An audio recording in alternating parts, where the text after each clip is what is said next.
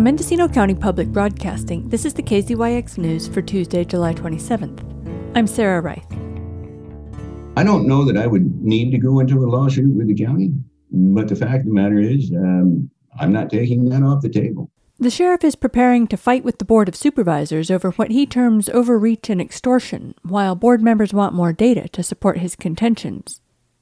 Last week, Sheriff Matt Kendall asked supervisors to hire Duncan James to represent his office as independent counsel on two points. Kendall and County Counsel Christian Curtis both believe there's a conflict of interest, with Curtis representing positions the sheriff finds objectionable. One is that Kendall says there are laws giving him exclusive authority over his IT department, and he believes the board has overreached its authority in that regard. A grand jury report released this month stated that information services is not one of the typical responsibilities of the sheriff coroner's office and that Mendocino County could benefit from a consolidated IT model that requires background investigations into staff supporting the sheriff's IT. But the main point of contention is the budget and accountability. The county has a policy that department heads are personally liable for coming in over budget, which the sheriff's office regularly does. Kendall believes the department is structurally underfunded, which puts him in a position where he has to weigh public safety against his own financial well being.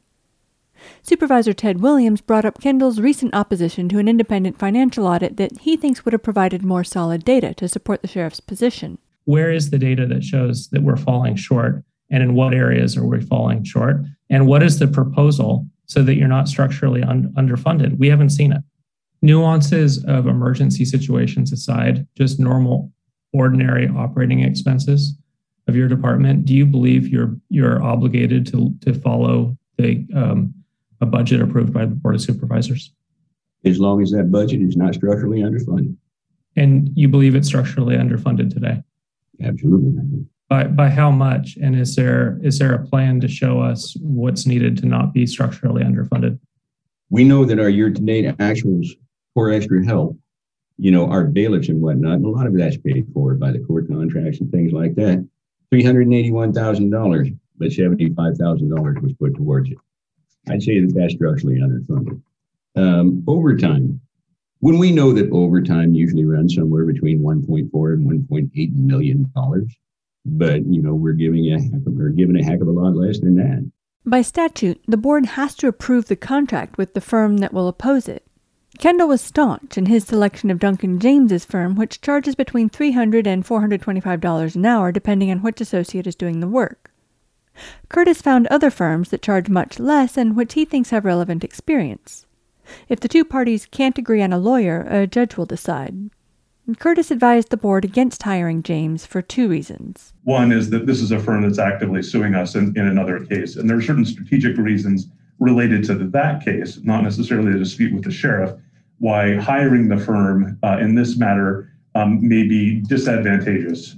So I generally would recommend against using a firm that's actively suing us. The other has to do with cost, though not necessarily the hourly rate. Uh, I did, however, go back and take a look at the 2019 grand jury report that was discussing their work for the sanitation district in their litigation with the city of Ukiah. And I just I have to identify for the board there there were some red flags there the amount was, at least according to the grand jury, three times what the city of Ukiah had paid. And the, the amount was sort of well in excess of what I would expect to be spending, frankly, for even some pretty complex litigation.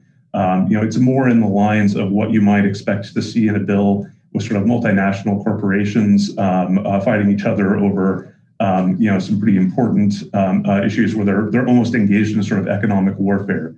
Supervisor John Haschak asked Kendall what he hoped to gain from litigation. Do you hope that the judge says, okay, Sheriff, you determine what the needs are and you budget your own sheriff's office, you know, ac- accordingly, and then the board of supervisors has to deal with it. Is that what the hope is? No, no, absolutely not. My goal would be to say these are the needs. This is what it takes to meet the needs in the exact same fashion that we present our, our budget to the board every year through the CEO's office. And, um, you know, uh, I think that structurally under, underfunding the sheriff's office um, and then saying, well, we'll make you accountable for anything that you go over is akin to extortion. That's exactly what it is. And uh, I am not going to make decisions on how to serve the public based on financial things that could be done to me. Curtis estimates that litigation between the board and the sheriff could take two years and cost a quarter of a million dollars. Supervisor Dan Gjerde suggested putting the contentious policies on hold while waiting for an opinion from the state attorney general, which Curtis thought would take about a year and come at no additional cost. But Kendall was adamant. So I guess I don't see how this necessarily leads to a lawsuit if we could just agree that we're going to seek that legal that legal advice from the attorney general. And the purpose of the board's hiring a, a legal independent legal advice for you was simply to advise you on how how your input is uh, provided for that letter to the attorney general. So is is that something that you could see as workable? Because there would be both issues would be held at abeyance while we were seeking the attorney general's opinion well, Chair Gjerde, to be honest with you, I don't know if I want to answer that question without the advice of an attorney. Curtis will provide the board with the names of two law firms he plans to present to the presiding judge to represent the sheriff on or before their next meeting on August 3rd.